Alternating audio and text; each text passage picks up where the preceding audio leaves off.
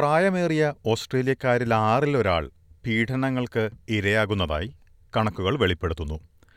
കോവിഡിന്റെ സാഹചര്യം പ്രതിസന്ധി കൂടുതൽ വഷളാക്കിയിരിക്കുന്നതായാണ് പഠനങ്ങൾ വെളിപ്പെടുത്തുന്നത്. ഇന്റർനാഷണൽ ഡേ ഓഫ് ഓൾഡർ പേഴ്സൺസിനോടനുബന്ധിച്ച് ഇത്തരം പീഡനങ്ങൾക്ക് കാരണക്കാരാകുന്നവരെ ലക്ഷ്യമിട്ട് ഒരു വീഡിയോ ക്യാമ്പയിൻ പുറത്തിറക്കിയിട്ടുണ്ട്. ഇതേക്കുറിച്ച് കേൾക്കാം.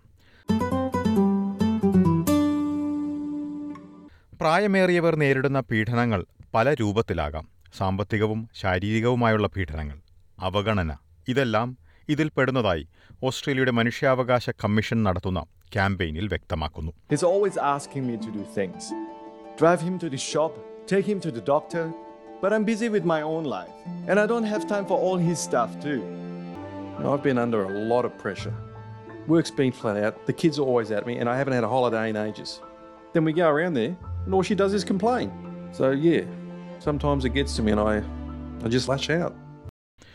ഇപ്പോൾ കേട്ടതുപോലെ പല തരത്തിലുള്ള തിരക്കുകളെക്കുറിച്ച് ഒഴിവുകഴിവുകൾ പീഡനം നടത്തുന്നവർ സാധാരണയായി പറയാറുള്ളതായി ക്യാമ്പയിൻ ചൂണ്ടിക്കാട്ടുന്നു എന്നാൽ ഇത് അനുഭവിക്കുന്നവർക്ക് നിസ്സഹായമായ അവസ്ഥയാണ് ഉള്ളത് He's my primary carer, and I don't ask for lot. But I do need help with my groceries and my medical care. I don't know what would happen if I miss my medication again. I'm really grateful that he comes over.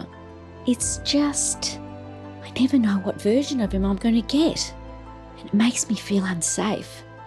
പീഡനം നടത്തുന്നവരുടെ ധാരണകൾ മാറ്റുകയാണ് campaign വഴിയുള്ള ലക്ഷ്യമെന്ന് age discrimination commissioner Kay Patterson പറഞ്ഞു a lot of people don't understand what they're doing is really seen as elder abuse.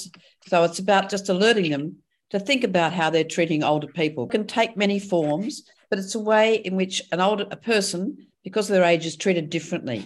Either spoken down to, yelled at, you know, oh, they think you're deaf, so they speak loudly at you, or psycho, it can be psychological, it can be financial, it can be sexual, it can be physical, or just neglect. It's not treating people, older people, with respect.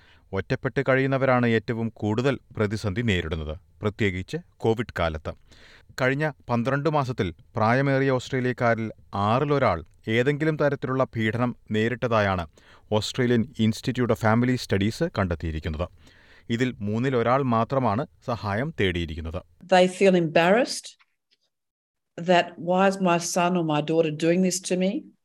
They feel concerned that, that any help they get will be withdrawn, and they don't realise that there's help available.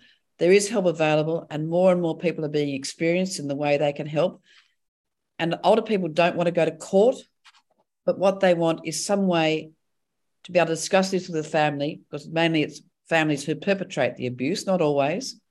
And they want to be able to negotiate that. And we have some trials now being undertaken where the mediation can take place. ബഹുസ്വര സമൂഹത്തിലുള്ളവർക്ക് ഈ പ്രശ്നങ്ങളെക്കുറിച്ച് കൂടുതൽ അറിവ് പകരേണ്ടത് അനിവാര്യമാണെന്നും മനുഷ്യാവകാശ commission ചൂണ്ടിക്കാട്ടി. ഈ ലക്ഷ്യത്തോടെ ഇരുപത് ഭാഷകളിലായി പുസ്തകങ്ങളും പോസ്റ്ററുകളും പുറത്തിറക്കിയിട്ടുണ്ട്. ഒക്ടോബർ ഒന്നിന് ഇന്റർനാഷണൽ ഡേ ഓഫ് ഓൾഡർ പേഴ്സൺസിനോട് അനുബന്ധിച്ചാണ് ക്യാമ്പയിൻ. പ്രായമേറിയവർ നേരിടുന്ന പീഡനങ്ങളെക്കുറിച്ച് റിപ്പോർട്ട് ചെയ്യുന്നതിനായി ഒന്ന് എട്ട് പൂജ്യം പൂജ്യം മൂന്ന് അഞ്ച് മൂന്ന് മൂന്ന് ഏഴ് നാല് എന്ന നമ്പറിൽ ബന്ധപ്പെടാവുന്നതാണ്